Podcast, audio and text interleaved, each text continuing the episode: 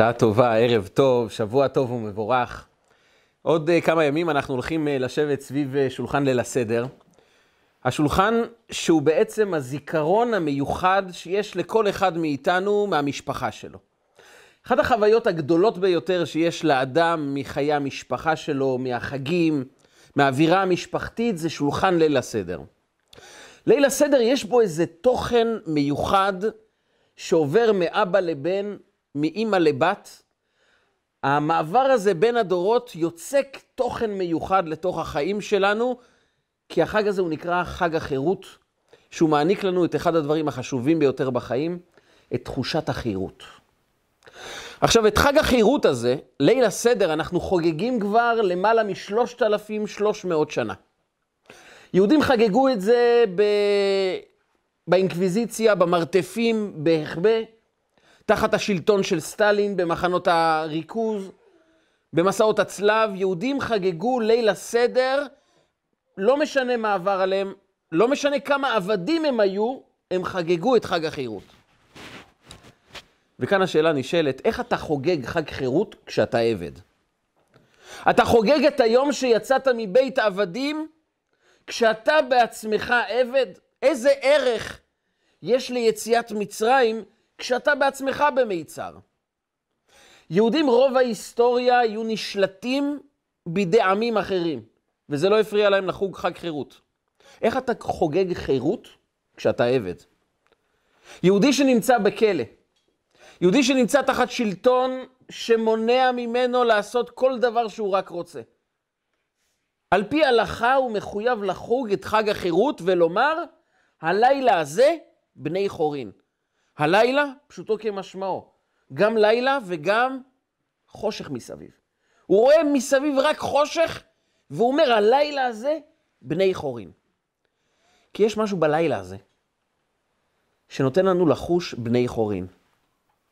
וכל המהלך של ליל הסדר, מקדש, הורחץ, כרפס, יחץ, עד הלל נרצע, זה תהליך שבו האבא מסביר לבן, דע לך, אתה בן חורין גם בלילה הזה.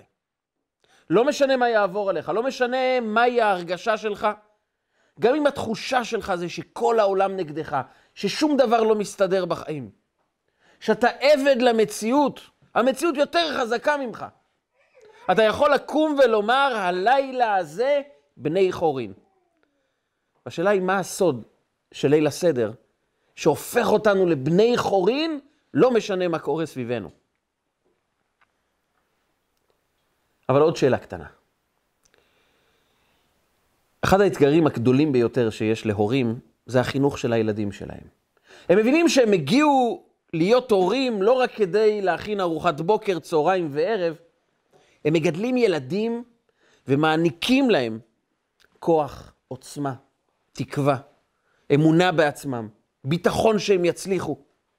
זהות. הורה צריך להעניק לילדים שלו זהות שהוא ידע, אני יהודי, אני משתייך לעם ישראל. מה זה בדיוק אומר? אדם ללא זהות זה אדם תלוש. מספרים על ילד אחד, לפני הבר מצווה שלו, הוא בא לאימא שלו ואמר לה, אימא, תגידי, על מה אני אדבר בבר מצווה, בדרשה, על מה אני אדבר? אני ממש טרוד מהשאלה הזו, על מה אני הולך לדבר בבר המצווה שלי. אמרה לו אמא שלו, מה, מה אתה חושב כל כך הרבה? תדבר על המשפחה שלך. אתה יודע איזה משפחה יש לך? אתה יודע, סבא שלי הוא היה רב מאוד גדול בעיירה, והסבא של הסבא שלו היה בכלל רב מאוד גדול, דיין. והתחילה ללכת איתו מהמשפחה ככה אחורה, הסבירה לו שבסוף אנחנו מגיעים מאברהם אבינו, ואברהם אבינו מגיע מאדם וחווה שנברא בידיו של הקדוש ברוך הוא. עשתה לו פריסה ככה של כל ההיסטוריה, ואמרה לו, תדבר על המשפחה שלך. אמר, אמא, את יודעת מה? רעיון מצוין. הלך לאבא, כי הוא שמע מה אימא שלו אמרה, הוא הלך לאבא, אומר, תגיד, אבא, אמא הסבירה לי איך בדיוק הגעתי לפה, אברהם אבינו, אדם, חווה, מה אתה אומר על זה, אבא? הוא אומר, אני אסביר לך מאיפה הגענו. היה מפץ גדול, ומשם נוצרו בגז בקטריות, שימפנזה, והאדם התפתח לאט-לאט, וככה הסבא של הסבא של הסבא שלך נוצר, עד שאנחנו הגענו ואתה הגעת. הילד יצא מבולבל, הוא לא הבין שום דבר, הוא הלך לאימא שלו, אמר, אימא, אני מבולבל לגמרי, אני לא מבין. את אומרת לי שהגענו מאברהם אבינו, אדם, חווה, שאלוקים יצר אותם, ואבא אומר שהגענו בכלל מאיזה פיצוץ, מגז, בקטריות, שימפנזה. אני לא מבין, מה קורה פה? אמר לו, אל תתבלבל. אבא הסביר לך מאיזה צד הוא מגיע, הוא הסביר לך על הצד שלו, אני הסברתי לך על הצד שלי. ילד צריך זהות, הוא צריך לדעת מאיפה הוא מגיע, מי הוא בדיוק. ואם חינוך בעם היהודי היה כל כך חשוב לאורך כל ההיסטוריה, בכל יום ויום מורה צריך לחשוב איך הוא מחנך את הילדים שלו, השיא מגיע בליל הסדר. המצווה היא והיגדת לבנך ביום ההוא לאמור. המטרה, התכלית של ליל הסדר, זה ללמד את הילדים. זה להעביר להם את המסר העיקרי של החינוך. וכאן אולי כדאי להסתכל קצת בהגדה של פסח, כי זה לא רק טקסטים שקוראים אותם, אלא כל חלק בהגדה של פסח מעניק לנו תחושת חירות, ומעביר מאבא לבן, מדור לדור, את סוד עוצמתו של העם היהודי. סוד הנצחיות של העם הזה. סוד הכוח שלו לחוש בן חורין גם בלילה הזה, בני חורין. ולהמשיך ולומר, אולי עכשיו אנחנו עבדים, אבל שנה הבאה בני חורין. ויהודים אמרו את זה בכל מצב, בכל מקום בעולם. השת האחה השנה הזאת פה לשנה הבאה, בירושלים הבנויה. מאיפה הכוח? מאיפה העוצמה? מאיפה האמונה? מה מניע את העם הזה? מה הסוד של ליל הסדר שהופך אותנו לבני חורין ומעניק את יסודות החינוך היהודי מאבא לבן? וכאן אנחנו מגיעים למשפט מפתח בליל הסדר. למען תזכור את יום צאתך מארץ מצרים כל ימי חייך. טוב, אפשר להבין את זה, הקדוש ברוך הוא אומר, תשמעו, הוצאתי אתכם ממצרים, תזכרו את היום הזה כל החיים שלכם. אבל יש כאן משהו נוסף, שעל זה אנחנו מדברים בהגדה של פסח. כשנגיע למשפט, למשפט הזה, לפסוק הזה, בהגדה של פסח, נאמר את מה שחכמים רבותינו דרשו ולימדו על הפסוק הזה. למען תזכור את יום צאתך מארץ מצרים כל ימי חייך, ימי חייך העולם הזה. כשהתורה אמרה לנו ימי חייך, תזכור בימי חייך את יום צאתך מארץ מצרים, היא מדברת על החיים בעולם שבו אנחנו נמצאים. אבל כשהיא אומרת כל ימי חייך, היא מתכוונת להביא לימות המשיח. גם כשמשיח יבוא, גם שיבנה בית המקדש, גם שנבואת הנביאים תתקיים, וגר זאב עם כבש, לא יהיה עוד מלחמות, לא יהיה קנאה, לא יהיה שנאה, לא יהיה תחרות. גם אז, גם אז, בתקופה המופלאה הזאת שנגיע אליה, אנחנו נזכור את היום שיצאנו מארץ מצרים. אנחנו לא נשכח את היום הזה שיצאנו מבית עבדים, גם בימים האלה, שכבר לא יהיה מלחמות, לא יהיה תחרות, לא יהיה קנאה, לא יהיה מריבות בין בני אדם שאנחנו חווים אותה כל כך חזק בתקופה הזאת. יהיה רק אהבה, אחווה, שלום, רעות, יהיה טוב. יהיה גילוי של שכינתו של הקדוש ברוך הוא. קדושה בעולם, העולם יתרומם ויגיע לרבדים רוחניים עצומים. אבל אנחנו נזכור את היום שיצאנו מארץ מצרים. וכאן נשאלת השאלה, מה הצורך לזכור את יום צאתנו מארץ מצרים? שכבר הפכנו להיות אנשים שחיים בעידן של גאולה. מה המשמעות של יציאת מצרים, שאנחנו בסך הכל כבר לא עבדים לפרעה, יצאנו משם, ונכנסנו לחיים שאנחנו עבדים של העבודה שלנו, של הטרדות שלנו, של המריבות עם השכן, אישה עם בעלה, בעל עם אשתו, התככים, המריבות, הקנאה, הפוליטיקה. אז זה הרבה יותר טוב מלחיות במצרים, אבל כשנעבור לעידן הגאולה, איזה משמעות יש ליציאת מצרים? נתאר לעצמנו אדם שהיה בכלא בטעם מאוד מאוד uh, קשה. היה בצינוק. ויום אחד שחררו אותו והעבירו אותו לתא רגיל. אז הוא כמובן שמח מאוד, הוא כל יום שמח שהוא קיבל קצת יותר חופשיות בחיים שלו. ואז יום אחד הוא משתחרר לגמרי, הוא חוזר להיות אדם רגיל, חופשי, עובד, עם משפחה, עם בית. מה הסיכוי שכל שנה הוא יציין לעצמו וכל יום יזכיר לעצמו, אה, ah, יום אחד יצאתי מהצינוק לתא רגיל. זה היה נכון כשהיית במאסר, כשהיית בכלא, כשהיית אסיר, אבל עכשיו שאתה בן חורין, תשמח ביום הזה שהפכת להיות בן חורין. מה זה משנה מה קרה אז בזמן הגלות, בזמן המאסר? כאן נשאלת שאלה יסודית. מה הערך של זיכרון יציאת מצרים בעידן הגאולה?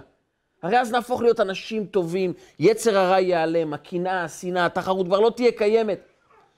מה יציאת מצרים עוזרת לנו בזמן הגאולה? וכאן נמצא היסוד.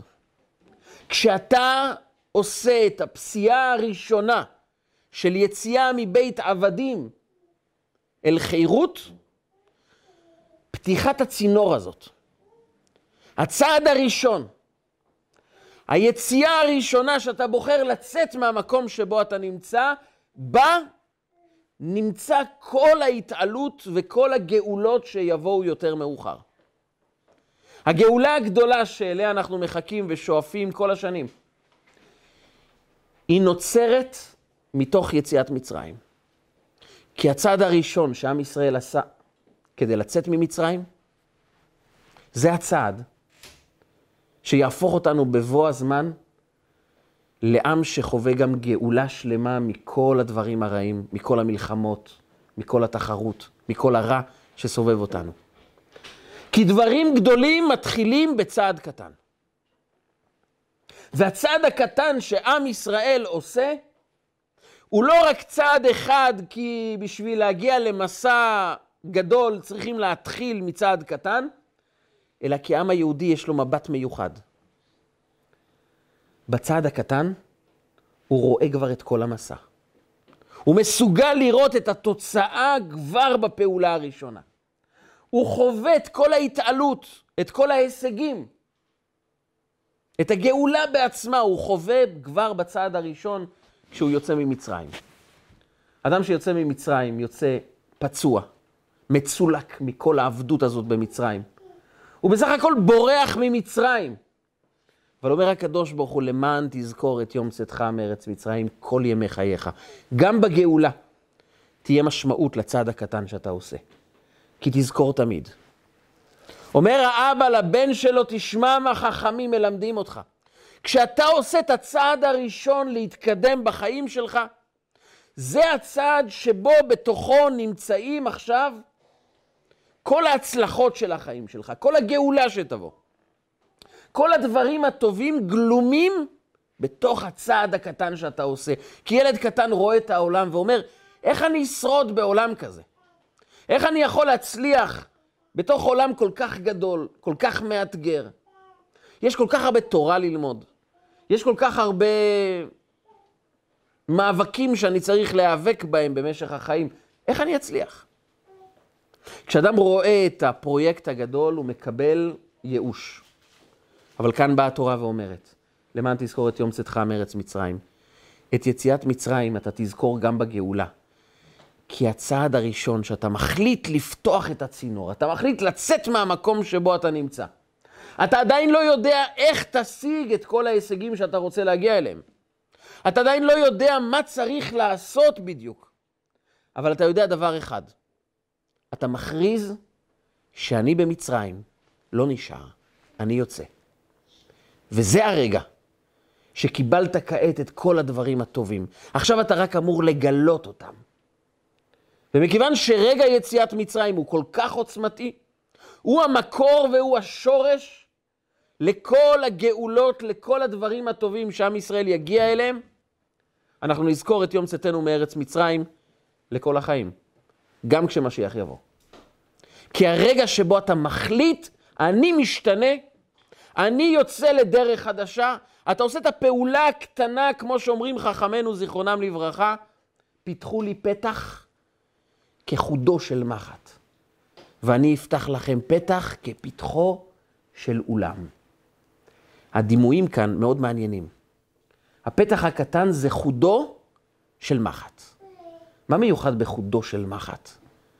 טוב, אז נגיד, לא, חוד של מחט, הוא עושה את החור הכי קטן. חכמינו רוצים להגיד, תעשה פעולה הכי קטנה, והקדוש ברוך הוא יפתח לך פתח של אולם. ויש כאן מסר. ומה זה פתחו של אולם? כשאני רוצה להגיד פתח גדול, אז אני אגיד פתח או שער של ארמון. מה זה פתח של אולם? איזה אולם מדובר כאן? אומרת החסידות, מדובר כאן לא סתם על אולם כמייצג של משהו מאוד גדול. האולם זה שם של חלק בבית המקדש. יש חלק בבית המקדש שקוראים לו אולם. החלק הפתוח בבית המקדש הוא נקרא עזרה. והאולם זה ההתחלה של החלק המקורה, החלק הבנוי וסגור בבית המקדש, שם נכנסים לקודש, לקודש הקודשים. זה המקום שנקרא היכל, נכנסים אליו דרך האולם. ובאולם היה משהו מאוד מיוחד. האולם היה בו פתח גדול בלי דלתות, בלי שערים. כל פתח בבית המקדש היה לו שערים. שער כניסה, נכנסים דרכו, סוגרים אותו בלילה. אבל הפתח הגדול של האולם, לא היו בו דלתות, לא היו בו שערים. פתח של אולם, אין בו שערים. לא רק שאין בו שערים, הוא גבוה פי שתיים יותר מכל השערים שיש בבית המקדש. כל שער בבית המקדש עד עשרים אמה, עד עשר מטר. השער של ההיכל, הפתח של ההיכל, ארבעים אמה, עשרים מטר, כפול. ועל זה בא הקדוש ברוך הוא ואומר, תדעו לכם שאם תפתחו לי פתח כחודו של מחט, אני אפתח לכם כפתחו של אולם. אתם יודעים מה מיוחד בפתחו של אולם? אין בו דלתות. כי כאשר יש דלתות בשערים, זה אומר שאפשר גם לסגור אותם. זה אומר שלא תמיד אתה יכול לעבור דרך השער הזה. זה אומר שגם אנחנו יכולים לסגור את השערים. הפתח של האולם זה פתח שבאה ממנו השפעה לעולם בלתי פוסקת. הוא גבוה יותר מ-20 אמה, כי אם אנחנו מכירים קצת את הלכות סוכה והלכות עירובין, אז המבוי לצורך עירוב, לא ניכנס כעת לכל ההלכות בזה, הוא צריך להיות עד 20 אמה, הסוכה היא צריכה להיות עד 20 אמה, עד 10 מטר, והסיבה היא כי עד 10 מטר העין רואה. כשאדם הולך הוא יכול להבחין מה קורה עד גובה של 10 מטרים, 20 אמה. יותר מזה העין לא רואה. ולכן כל השערים בבית המקדש היו עד 20 אמה, חוץ מפתחו של אולם. כי הפתח של האולם אומר, יש ברכה שאתה יכול לקבל עוד מעבר למה שאתה יכול לדמיין. עוד מעבר למה שאתה יכול לראות. המבט שלנו הוא מבט מצומצם על החיים. אבל יש ברכה שהיא מעבר למה שאנחנו מדמיינים. ברכה בלתי פוסקת, ועל זה אומר הקדוש ברוך הוא. אם אתה תפתח פתח כחודו של מחט, חודו של מחט יוצר פתח של נקודת האפס. מה שמיוחד בפתחו של מחט, חודו של מחט, זה שזה נקודת האפס. המחט היא יוצרת את הנקודה הקטנה ביותר שרק אפשר. וזה מה שאלוקים אומר לכל יהודי. אם אתה מוכן לקחת משהו קטן בחיים שלך, ולומר, זה הצד הקטן שלי, הוא מאוד קטן, הוא חודו של מחט. אבל אתה יודע מה, ריבונו של עולם? כאן אני נותן את נשמתי.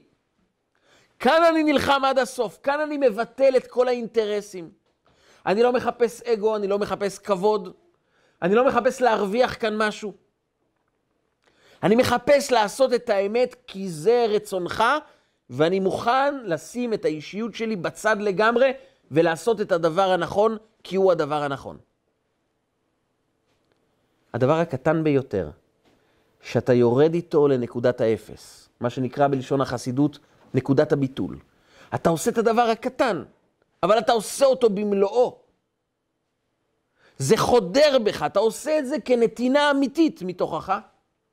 אתה מקבל את פתחו של אולם. אתה מקבל השפעה שאין בה שערים, אי אפשר לסגור אותה, היא למעלה מתפיסת אדם. אתה יכול לקבל גם את הדברים שאתה לא מדמיין שאתה יכול לקבל. גם את זה הקדוש ברוך הוא נותן. כי הדברים העצומים ביותר מתחילים מצעד אחד קטן. כשאתה מוכן לראות בצעד הקטן שלך את העוצמה האינסופית של הקדוש ברוך הוא, אתה יוצא לדרך, אתה עושה את הצעד הראשון. בני ישראל יצאו אחרי הקדוש ברוך הוא, לא היה להם מושג לאיפה הם הולכים. לא היה להם מושג איך הם הולכים לשרוד את היציאה ממצרים, פרעה מאחריהם, מדבר גדול, והקדוש ברוך הוא אומר, לכתך אחריי במדבר בארץ לא זרועה. לא ידעתם לאיפה אתם הולכים, איך אתם הולכים לנדוד במדבר. אבל עשיתם צעד אחד קדימה. ואת זה תזכרו גם בגאולה. גם בימים שהעולם משתנה לגמרי. הצעד הראשון שעשית הוא העצמתי ביותר. וזה מה שהורה פונה לבן שלו ואומר, תשמע, למען תזכור את יום צאתך מארץ מצרים כל ימי חייך. לפעמים אתה לא תדע איך אתה תשתלט על הלימודים, על האתגרים שיש לך. אדם אומר לעצמו, איך אפשר להסתדר בעולם הזה? אלוקים מבקש ממך צעד אחד קטן. פיתחו לי פתח כחודו של מחט. פעולה אחת קטנה, אמיתית, מכל הלב. הוא לא דורש דברים גדולים, אבל את הנקודה הקטנה תיתן אותה מכל הלב. בצעד הראשון שאתה עושה, אתה יכול כבר לראות את הפתחו של אולם. יש לנו ברכה מעניינת שאנחנו מברכים דווקא בחודש ניס... ניסן, ברכת האילנות. ברכה מאוד מעניינת. אתה עובר ליד אילנות שמוציאים את הפרחים שלהם. לפני שצומח פרי, אז יש פרחים שיוצאים. ואחר כך יוצא ככה חנתה של פירות, והפרי לאט לאט גודל עד שהפרי הוא גדול. ואם יש פירות בעץ, אתה לא מברך, אתה מברך רק אם יש פרחים בעץ. הלכה מאוד מעניינת. טוב, אני רואה עץ מאוד יפה, אני רוצה לברך, לומר לקדוש ברוך הוא תודה רבה שהוא ברא בריאות טובות ואילנות טובים, לענות בהם בני אדם. הוא נתן לנו הנאה כל כך גדולה מהעצים, אבל רק אם יש פרחים. אם יש פירות, אתה לא מברך. בתנאי שיש פרח. זה התנאי שאתה יכול לברך. למה הפרח הוא כל כך חשוב? כי אנחנו מודים על דבר אחד, על היכולת להתחיל. אם יש פירות, אתה מודה כבר כי אתה רואה משהו מוחשי טוב. כשאתה לא רואה את הפירות, כשאתה רואה רק פרח, אתה רואה התחלה, אתה אומר תודה אלוקים. כי המבט היהודי הוא לראות בפרח כבר את הפרי המושלם. היכולת של יהודי לראות בתוך הצעד הראשון כבר את הגאולה השלמה, אלו הם דברי חכמים למען תזכור את יום צאתך מארץ מצרים כל ימי חייך, להביא לימות המשיח. לא משנה כמה עילוי, כמה גדול יהיה כוחם של עם ישראל, כמה עוצמתי יהיה עם ישראל בתקופת הגאולה, את היום הזה שיצאנו מבית עבדים, אנשים פצועים, אנשים כאובים, אנשים שלא רואים כלום, אבל הם רואים פרח קטן. והוא רואה בפרח את הפרי השלם. זה סוד כוחו של עם ישראל. ככה מתחילים לצאת מארץ מצרים. לראות בקטן את כל המסע, את כל ההצלחה. ומי שרואה את הדברים בצורה הזאת, יש לו כוח לצאת ממצרים. יש לו כוח להתקדם. נקודת הפתיחה היא תמיד הייתה סמל העוז והכוח והתוקף של עם ישראל. תראו סיפור מעניין בגמרא. הגמרא מספרת בגיטין, מסכת גיטין, שהיא מדברת על חורבן הבית. היא מספרת את אחד הסיפורים העצובים. חנה ושבעת בניה. אגב, שם בגמרא לא מוזכר השם חנה, מוזכר אישה אחת. במדרש מובא שזו הייתה אישה בשם חנה, עם שבעה בנים. בנים יפים, חכמים, גיבורים, מוצלחים. המלך ראה אותם וביקש לגייס אותם לממלכה שלו, להשתמש בהם, אבל כמובן שהוא רוצה שהם ימירו את דתם, שהם יהפכו להיות עובדי עבודה זרה, כדי שהם יוכלו להיות חלק מהממלכה שלו. הוא ניגש לראשון שהיה יפה תואר, גדול, חזק, חכם מאוד. הוא אומר לו, תמיר את דתך, תשתחווה לפסל. והראשון אומר לו, אני לא ימיר את אמונת אבותיי בשביל פסל. לא משנה מה תיתן לי. לי יש זהות. אני יודע מי אני. וכשאני יודע מה, מהי הנשמה שלי, מהי הזהות שלי, אני לא מחליף אותה. והמלך הרג אותו מול האימא. וכך היה גם עם הבן השני, והשלישי, הרביעי, החמישי, והשישי, עד שנשאר הבן הקטן האחרון. והמלך ריחם עליו. המלך אמר כבר, חבל להרוג ילד קטן, יפה כל כך. הוא אמר לילד, תקשיב, אל תשתחווה לפסל, אבל תעשה לי טובה, כדי שלא יגידו שאתה ניצחת אותי, אני זורק מטבע על הרצפה, אתה תרים את, המטבע, את המטבע, יחשבו שהשתחווית לפסל, ואני ואתה יודעים שלא התכוונת לזה בכלל. הולך? צחק הילד ואמר לו, תראה כמה אתה דואג לכבוד שלך, ואני לא אדאג לכבוד של ריבונו של עולם, זה הרבה יותר חשוב לי. והאימא ביקשה מהילד, תבוא אליי רגע, לפני שהוא עלה על המוקד, והיא אמרה לו, עכשיו שאתה עולה למעלה, אני מבקשת ממך, לך תאמר לאברהם אבינו, אתה עקדת מזבח אחד, ואני עקדתי שבעה מזבחות, שבעה ילדים הקרבתי. לך תגיד את זה לאברהם אבינו. והילד נהרג. וכאן נשאלת השאלה, מה אימא שלו רצתה ממנו ברגעים האחרונים? התחרות עם אברהם אבינו, מה אמורה להביע? זה מה שיש לך לומר? שהוא ילך לאברהם אבינו ויאמר לו, אברהם אבינו, אתה ניסית לעקוד את יצחק, גם לא הרגת אותו. מזבח אחד עקדת, ואני שבעה מזבחות, אני יותר חזקה ממך. למה זה מה שחשוב לרגע לפני שהילד עולה למעלה? כמובן שלא עניין אותה תחרות, ובטח לא עם אברהם אבינו. היא ביקשה לומר לאברהם אבינו, הרי אף אחד לא יבין מאיפה עוז, מאיפה עוצמה של אימא יהודייה למסור שבע בנים עבור האמונה, מאיפה זה מגיע? לך תגיד לאברהם אבינו, שהוא הראשון שעקד מזבח אחד, ובזכותו אני עקדתי שבעה מזבחות. לך תאמר לאברהם אבינו, אתה פתחת את הצינור של הזהות היהודית. והזהות הזאת שאתה פתחת, שעקדת מזבח אחד, יהודים לא ויתרו על הזהות שלהם לאורך כל הדורות. כי כשאתה מתחיל מסע, כולם יכולים לקבל עוצמה מהתנועה הראשונה. כשילד מבין שתנועה ראשונה, שצעד אחד קטן, שהוא יוצא לדרך איתו, שם כבר כלולים כל הברכות, נמצאים כל ההצלחות כבר. אז הוא יוצא לדרך. הוא מבין שצעד אחד קטן, שהפרח שיוצא הוא משמעותי ביותר. ואם אנחנו מבינים מה זה למען תזכור את יום צאתך מארץ מצרים כל ימי חייך, אפשר להתחיל את ליל הסדר, שהוא מתחיל במילה קדש. כל ליל הסדר ילווה בארבע כוסות של יין, לא בגלל שעם ישראל אוהבים לשתות יין, זה בלי קשר. יש משהו מיוחד בארבע כוסות של יין. למה אנחנו שותים ארבע כוסות של יין? זו אגב מצווה מדברי חכמים. צריך לדאוג שכל אחד ישתה ארבע כוסות של יין. מה ביום הזה שיצאנו לחירות כל כך חשוב לבטא אותו עם ארבע כוסות של יין? וכאן אומרים רבותינו, וזו אחת הסיבות הידועות יותר, כי יש לנו ארבעה לשונות של גאולה. הקדוש ברוך הוא אמר בארבע ביטויים שונים את הגאולה של עם ישראל. והוצאתי והצלתי וגאלתי ולקחתי אתכם לי לעם. ארבעה ביטויים של גאולה, כל ביטוי של גאולה, כוס יין. שואל אחד מרבותינו הגדולים, בעל המרדכי קוראים לו.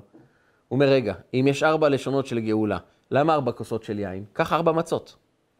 למה יין? מה הקשר בין יין לארבע לשונות של גאולה?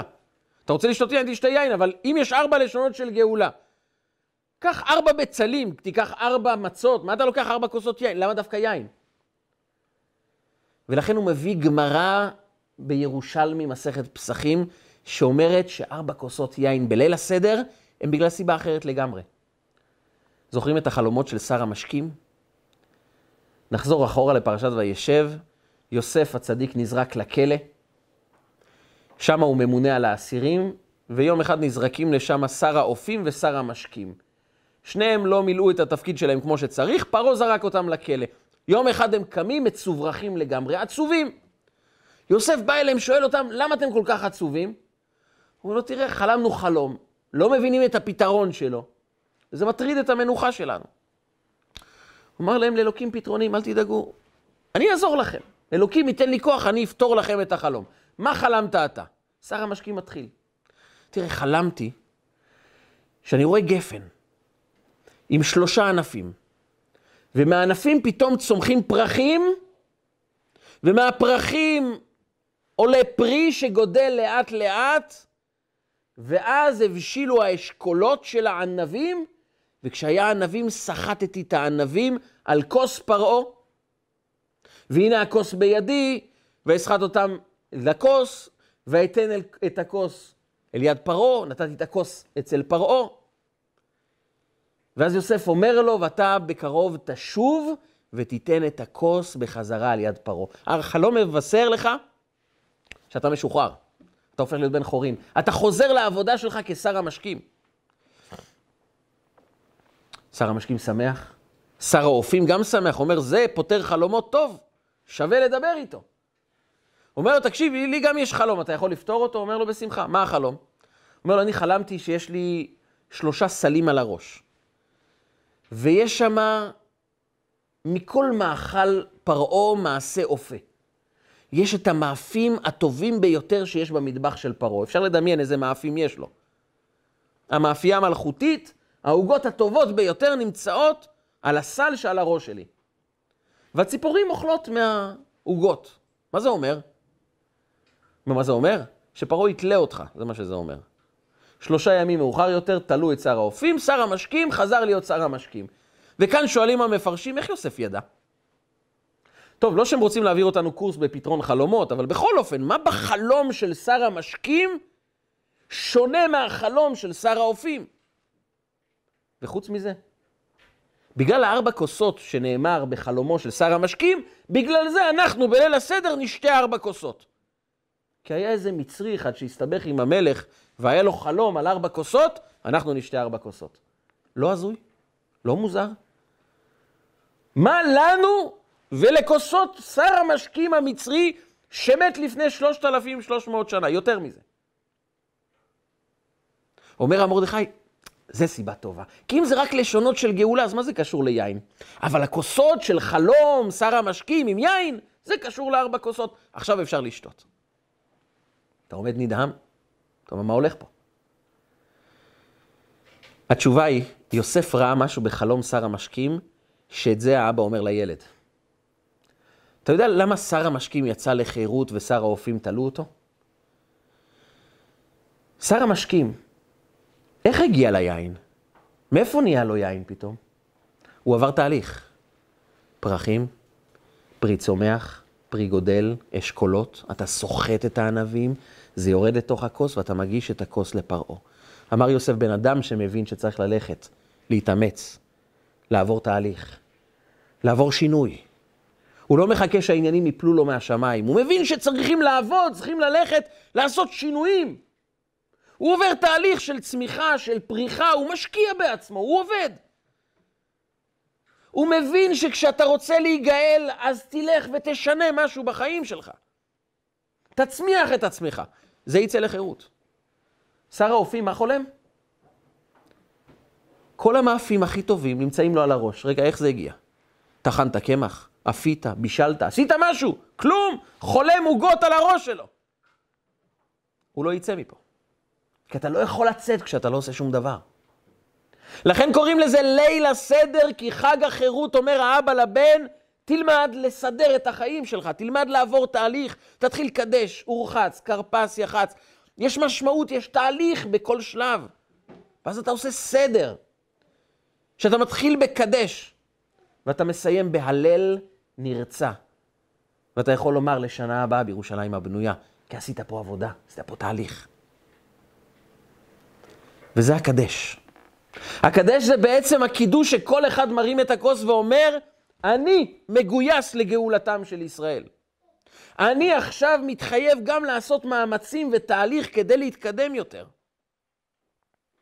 וכשאדם מבין שהוא רוצה לעבור את התהליך כמו שעבר שר המשקים, כי הוא סימל שארבע כוסות האלו הם עבודה שיהודי עובד כדי לצאת מארץ מצרים, הוא משקיע, הוא לא מחכה רק שזה ייפול מלמעלה, הוא מבין שיש לו עבודה, יש לו מאמצים, הוא קם מחר בבוקר שונה.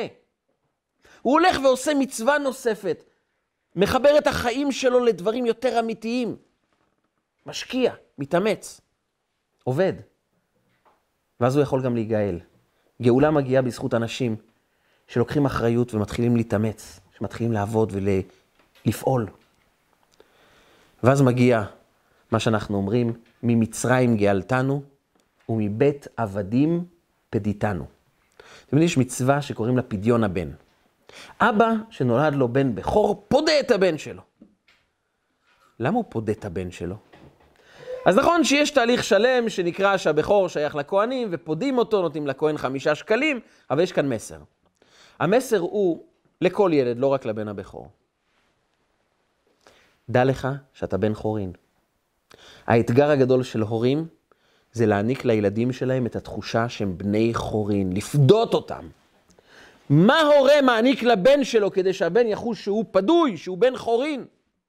אומר לו אבא, לא תמיד אתה יכול לשנות את מה שמתרחש בחיים שלך. דבר אחד אתה תמיד תוכל לשנות.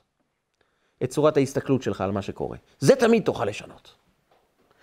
שם אתה תמיד בן חורין, כי לא משנה מה יעשו לך, יפגעו בגוף, בנשמה, בצורת ההסתכלות שלך, במשמעות שאתה מעניק לתהליכים שאתה עובר, אתה בן חורין.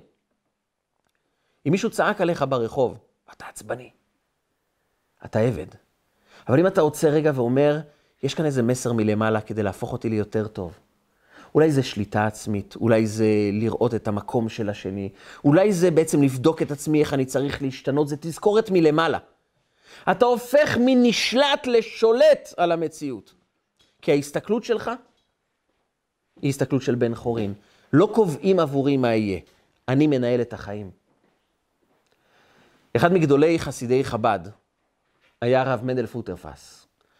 הוא נשלח ל-14 שנות סיביר בעוון הפצת יהדות. סטלין שלח אותו שם לסיביר. הוא עזר גם ליהודים לברוח אחרי מלחמת העולם השנייה מרוסיה. אשתו והילדים הצליחו לברוח, אבל הוא דאג לעוד יהודים עד שתפסו אותו ושלחו אותו לסיביר. למעלה מעשר שנים הוא יושב במחנה בסיביר, ואגב, שם היו אנשים מאוד מתורבתים, מאוד מאוד אה, מיוחדים. סטלין שלח לשם אנשי אקדמיה, אנשי רוח, אה, אנשים מאוד מצליחים, מפקדים לשעבר. כל מי שהיה חשוד בחוסר נאמנות לסטלין, מצא את עצמו בסיביר. אנשים שהיו להם תפקידים בכירים בממשלה, בצבא, אקדמאים, רופאים, כולם מצאו את עצמם בכלא הזה בסיביר, והם בכו מהבוקר עד הלילה. וכל אחד סיפר מה היה לו. היה לי קליניקה גדולה. טובי האנשים, העשירים ביותר, היו באים אליי. הייתי מפקד דגול, הייתי חוקר דגול, הייתי יכול להגיע להישגים גדולים, ואיפה אני עכשיו? כלום. הכל הלך. כולם עצובים, כולם בוכים, כולם מספרים כמה פעם היה טוב ועכשיו כל כך רע, חוץ מאחד. הוא דווקא מחייך כל הזמן. קראו לו הרב מנדל פוטרפס. ואחד לא הבין מה הוא מחייך, מה הוא כל כך... אז הוא ניגש אליו ואמר לו, אני יודע למה אתה לא עצוב. היית הומלס פעם, אתה הומלס גם היום. מה השתנה אצלך בחיים? שום דבר, אתה נשארת אותו דבר. אין לך על מה לבכות. לנו יש על מה לבכות. אומר לו הרב מנדל פונדרפס, טעות בידך. דע לך שהייתי איש עסקים, הוא באמת היה מנהל עסקים שהוא הרוויח המון המון כספים. את רוב הכספים הוא היה נותן ליהודים כדי לברוח מרוסיה, תמך בישיבות שם ברוסיה. יש לי גם משפחה עם ילדים, שאני מתגעגע אליהם. לא ראיתי אותם הרבה זמן. אומר לו, רגע, אם היה לך מקצוע מכובד ויש לך משפחה וילדים, למה אתה לא בוכה כמו כולנו? למה אתה לא עצוב על כל מה שהיה לך ונלקח ממך? כלומר, אני אגיד לך למה, כי זה מאוד פשוט. כי את הביזנס המרכזי שלי, החשוב ביותר, זה עדיין אני מנהל גם פה בסיביר. אמר לו, על איזה ביזנס אתה מדבר? אתה חולה? כאן אין ביזנס, כאן אף אחד לא עושה כלום, אין לנו שום דבר. על איזה ביזנס אתה מדבר? מה אתה מנהל פה? אמר לו, אני אסביר לך. כשאני קמתי בבוקר לעבודה, למשפחה, מה היה הגורם המרכזי שהקים אותי בבוקר? אני אמרתי לעצמי, אני יהודי ואני לא נבראתי אלא לשמש את קוני. אני באתי כדי לעשות את רצונו של בורא עולם כאן בעולם. יש לי שליחות אלוקית. בשביל זה קמתי ועבדתי והרווחתי כספים, בשביל זה הייתה לי משפחה, אני אוהב את המשפחה כי הם חלק מהפרויקט שלי לעשות את רצונו של בורא עולם. וכשלקחו את זה ממני, הבנתי שאלוקים אמר לי, עכשיו השליחות שלך היא במקום אחר. עכשיו השליחות שלך זה לקום בבוקר ולרצות לחיות, ולהתפלל ולעזור. ואמרתי לאלוקים, אם זה השליחות שלי, אני את הביזנס הזה ממשיך. כי אפשר לקחת מאיתנו רק את עולם החומר. את הרוח, את צורת ההסתכלות, אי אפשר לקחת מאיתנו. מבית עבדים פדיתנו. יהודים חגגו את ליל הסדר גם תחת האינקוויזיציה, תחת השלטון של סטלין, במחנות ההשמדה. יהודים חגגו ליל הסדר. לא היה להם כלום חוץ ממרור, שם היה להם הרבה מרור. אבל הם חגגו את חג החירות כי הם אמרו, הנאצים יימח שמם יכולים לקחת לנו מה שהם רוצים מהגוף, בנשמה הם לא יכולים לגעת. הפכנו לבני חורין אמיתיים כי הנפש שלנו משוחררת. היא נמצאת באותו מקום שהקדוש ברוך הוא אומר עליו, בני בכורי ישראל, אנחנו קשורים אליו. אנחנו יכולים להיות בקשר איתו, לא משנה מה יקרה. את זה אף אחד לא לוקח מאיתנו. אני יכול להסתכל על הנאצים ולומר, נכון, אולי הם עכשיו משתלטים על העולם, אבל אני חי עם נקודת אמת, ואת זה לא ייקחו ממני. פגשתי יהודי ניצול שואה, ושאלתי אותו את השאלה שכולם תמיד שואלים, איך, איך שרדת, איך החזקת, מה, מה הרגשת שם?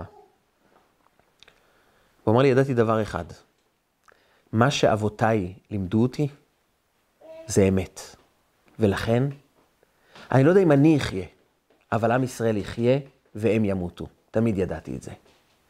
וגם כשהנאצי רדף אחריי ורצה להרוג אותי, ברחתי לאיזה צריף ואמרתי יום אחד, אני אחיה והוא ימות. פגשתי אותו בשוויץ, ואז הוא אמר לי, נו, אתה רואה, אני חי, והם מתו. כשאתה מבין שאתה חלק מאמת, חלק ממשהו נצחי, אתה הופך להיות בן חורין, כי לא משנה מה ייקחו ממך, את המהות שלך אי אפשר לקחת ממך. מבית עבדים פדיתנו. עם ישראל אולי רוב ההיסטוריה, מבחינה פיזית הוא נשלט. מבחינה רוחנית, לא היה יום אחד שהוא היה עבד. הוא תמיד אמר, אנחנו בני חורין, בנים אתם להשם אלוקיכם. בלילה הזה פונה האבא לבן שלו ואומר לו, דע לך, אתה שייך לפסוק, אולי אחד המיוחדים ביותר שיש בתנ"ך, כל פסוק הוא מיוחד, אבל הפסוק הזה מבטא איזו עוצמה יהודית מיוחדת. אני השם לא שניתי, ואתם בני יעקב לא כיליתם. פסוק מעניין. אני השם לא שניתי, אני אלוקים אינסופי, ולכן לא יכולים לשנות אותי. אני לא מוגבל, אין לי התחלה ואין לי סוף, אני נצחי. אני השם לא שניתי. ואתם בני יעקב, אתם עם ישראל, לעולם לא יוכלו לכלות אתכם. אתם נצחיים. אתם יודעים למה אתם נצחיים? כי אתם קשורים עם בורא שעליו נאמר, אני השם לא כיליתי, לא שיניתי. אי אפשר לשנות את אלוקים, ומכיוון שאתם חלק ממנו, ואתם בני יעקב לא כיליתם, אי אפשר לשנות אתכם. אומר האבא לבן, אתה יודע, לא משנה מה קורה מסביבנו. עם ישראל נמצא פה ויהיה קיים לעד. אחד הסופרים הידועים, מרק טוויין, אמר פעם, שהגיעו המצרים והבבלים והפרסיים ברעש ענק, עלו על במת ההיסטוריה ונעלמו. הגיעו הרומאים גם ברעש גדול ונעלמו. והיהודי נשלט בידי כולם, ראה את כולם, והוא נשאר פה והוא לא משתנה, וגם לא נותן שום סימן שהוא הולך להיעלם מהמפה. הפוך, הוא רק מתחזק. ולכן כשאתם רואים את עם ישראל, הוא אמר, תורידו את המשקפיים הטבעיות שלכם, ושימו משקפיים על-טבעיות, כי הקיום של העם הזה שונה. וליל הסדר זה לילה של חירות. כי אבא אומר לבן שלו, אתה שייך למשהו נצחי. אתה שייך לזהות שלא מוכתבת בידי תנאים פיזיים, כי כאשר עולם הטבע שולט, אז גם מצרים וגם בבלים ופרסיים ורומאים, כולם ייעלמו מעל מפת ההיסטוריה. אבל מי שקשור לנצח, לאמת, לעל טבעי, יישאר לנצח. היה בגטו, בזמן מרד גטו ורשה. היה אבא ובן, האימא כבר נהרגה. לא, נשאר, לא נשארה להם משפחה. והם חגגו ליל הסדר, באמצע המרד.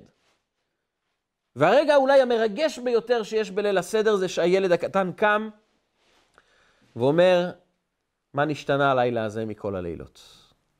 למה אנחנו חוגגים את הלילה הזה? שאלה, מה מיוחד בלילה הזה? הוא שאל את הארבעת הקושיות, ואז אמר לאבא, אבא, יש לי עוד שאלה. אתם יודעים, הילדים בשואה הפכו להיות מבוגרים מאוד מהר. הוא אמר, אבא, יש לי עוד שאלה. תגיד, אבא, שנה הבאה אני הולך לשיר מה נשתנה, או שכבר לא נהיה פה? מה אתה יכול לענות? אבא אמר לו, תשמע, מוישלה, אני רוצה להגיד לך משהו. אם אתה תהיה פה שנה הבאה, אם אנחנו נהיה כאן כדי לשאול מה נשתנה, אני לא יודע, אבל אני יכול להבטיח לך דבר אחד.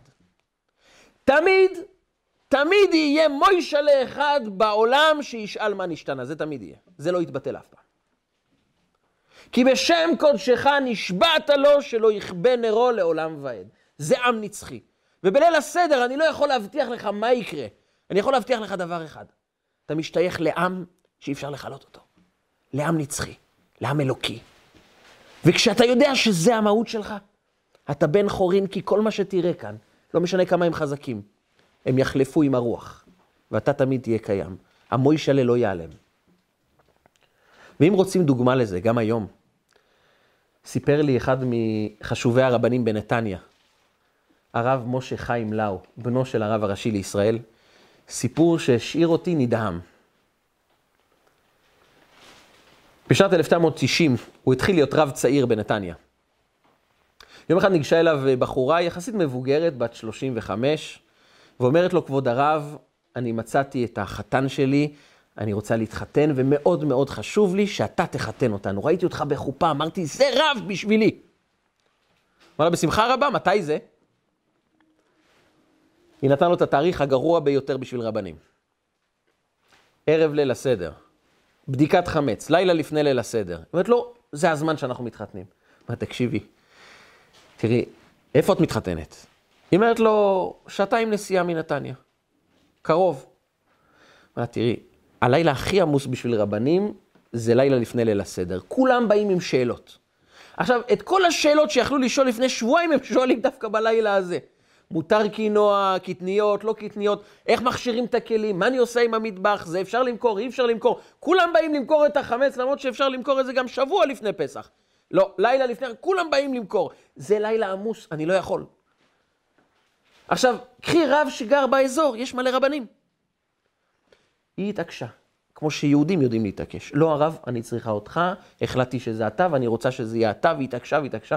הוא לא ידע מה לעשות איתה, הוא קרא לאשתו, לרבנית, ואמר לה, דברי איתה, שהיא תשחרר אותי, אני לא יכול. בשמחה הייתי עושה, אבל לא בלילה כזה.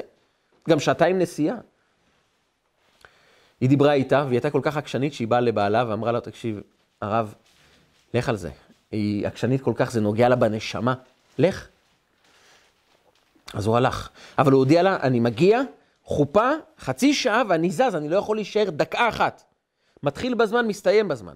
אמרה לו, אין בעיה. והוא מגיע. היא גרה בארגנטינה, ואבא שלה הגיע מארגנטינה בשביל לחגוג את אה, יום הנישואין כמובן עם אשתו, והוא היה יהודי מאוד מאוד חביב, הוא ניגש לרב ולוחץ לו יד ואומר לו, מה שלומך? ומתחיל לדבר איתו בספרדית, והוא מסמן לו, לא מבין ספרדית. הוא קלט את זה רק אחרי חמש דקות שהוא דיבר, אז הוא אומר לו, אז איזה שפה אתה מבין? יידיש, רדסטו? יידיש אתה מדבר? אומר לו, כן. התחילו לדבר ביידיש, ואומר לו האבא, מבוגר, אומר לו, אבל יש לך יידיש פולנית. אתה נולדת בפולין? אומר לו, לא, נולדתי אני בארץ, אבל אבא שלי מגיע מפולין. אומר לו, מאיפה הוא מגיע? אומר לו, מעיר. עיירה שקוראים לה פיוטרקוב. האבא עצר את הנשימה. מסתכל עליו, מה אמרת? אומר לו, פיוטרקוב. אומר לו, אני מפיוטרקוב. אני מפיוטרקוב. אומר לי, איך קוראים לאבא שלך? וקוראים לו הרב ישראל מאיר לאו. לאו, אתה יודע מה זה מזכיר לי? היה לאו אחד שם בפיוטרקוב. הוא היה הרב של פיוטרקוב. קראו לו משה חיים לאו. זה היה הרב של פיוטרקוב. אתה רואה את אשתי? זאת אשתי. אומר לו, כן ומה? הוא חיתן אותנו. היינו החתונה האחרונה בגטו. 1942. כבר שולחים את היהודים ברכבות למחנות, ובאנו אליו ואמרנו, אנחנו רוצים להתחתן. הוא אמר, אתם יודעים שיש מנהג בזמני מלחמה, בזמני מגפה, כשאלפים מתים, מחתנים את הזוג בבית עלמין. כדי שיעוררו רחמים, מנהג כזה. אני לא אחתן אתכם בבית העלמין, אתם יודעים למה? כי היום כל פולין זה בית עלמין אחד גדול. אני אחתן אתכם בבית שלי. תבואו ונחתן אתכם. והוא חיתן אותנו. מספר לו, הוא חיתן אותנו. ואחרי שבוע, אחרי שבוע, נלקחנו כולנו למחנות. זהו, כבר לא ראיתי את אשתי אחר כך. ואל תשאל מה קרה. אני שרדתי את השואה. הרב משה חיים לאו, שקידש אותנו, חיתן אותנו, נלקח למחנות, נהרג, ואני השגתי ויזה לארגנטינה. ולא התחתנתי עוד הפעם, התגעגעתי לאשתי. ויום אחד אני הולך ברחוב, 1952, ואני רואה מולי אחת מאוד מוכרת. ההליכה שלה מזכירה לי משהו. אני רץ אליה ומסתכל עליה, ומשהו היה דומה ומשהו היה שונה. ואני אומר לה, את שרה? מסתכלת עליי, והבנו שפגשנו אחד את השני בחזרה. זאת הייתה אשתי. אלוקים פשוט הפגיש אותנו בחזרה. אפילו לא היינו צריכים להתחתן, כבר התחתנו, אף אחד לא התחתן עם מישהו אחר. ואחרי שנה היא נולדה, 1953. היום היא בת 37, כבר לא האמנו שהיא תתחתן, אבל היום היא מתחתנת. ואולי יהיה לנו צאצאים. אתה שמעת פעם על הרב משה חיים לאו, מפיוטרקוב? ולא, כן, שמעתי עליו. לי קוראים משה חיים לאו. זה היה הסבא שלי. הסבא שלי חיתן אתכם. ואתה יודע מה? עכשיו אני מבין למה היא התעקשה שאני אבוא לחתן אתכם. עכשיו אני מבין. כי הסבא שלי חיתן אתכם בתקופה שאף אחד לא האמין שמישהו ישרוד בעם ישראל. חיים בארץ ישראל זה היה דבר תלוש. באירופה שוחטים יהודים. ועכשיו מחתנים זוג כשכולנו יודעים שבעוד כמה ימים כולם נשלחים למחנות. ואמרנו, מה הסיכוי שהחתונה הזאת תוציא משהו? ואלוקים חייך באותה שעה, ואמר, עכשיו אתם חושבים שהכל מתמוטט. בעוד חמישים שנה? הנכד של הרב יחתן את הבת שלך. אתם בטוחים שהעסק נגמר? העסק רק מתחיל. כי מי שיודע לראות בתוך הפרח את הפרי, שיודע לראות בצד הקטן את השלמות של עם ישראל, ששומע בתוך החורבן גם את הבניין, שמבין שחירות אמיתית זה לא מה העולם אומר, אלא מה אתה אומר לעצמך. שמבין שעם ישראל קשורים אם אני השם לא שניתי ואתם בני יעקב לא כיליתם. אתם חדורים בנצח, במשהו שלא משתנה, במשהו שאי אפשר להפסיק אותו. אז לפעמים אלוקים מראה לנו שכל העסק מתחבר. מי אמר להם אז, בגטו פיוטרקוב, שבעוד 50 שנה הם יהיו בארץ ישראל עם מיליוני יהודים חופשיים שחוגגים ורוקדים בניין נוסף, בית נוסף שנבנה. מי היה מאמין? ומתוך האמונה הזאת, יהודי גם אומר, אני מאמין בביאת המשיח. וגם כשאנחנו סובלים והוא מתמהמה, עם כל זה אחכה לו, ואנחנו מכריזים באמונה שלמה, לשנה הבאה, בירושלים הבנויה, עם משיח צדקנו במהרה בימינו, אמן ואמן. רגע של חוכמה, רגעים קצרים ומשנה חיים. הצטרפו אלינו, הרשמו לערוצי רגע של חוכמה ביוטיוב, בפייסבוק, באינסטגרם ובוואטסאפ.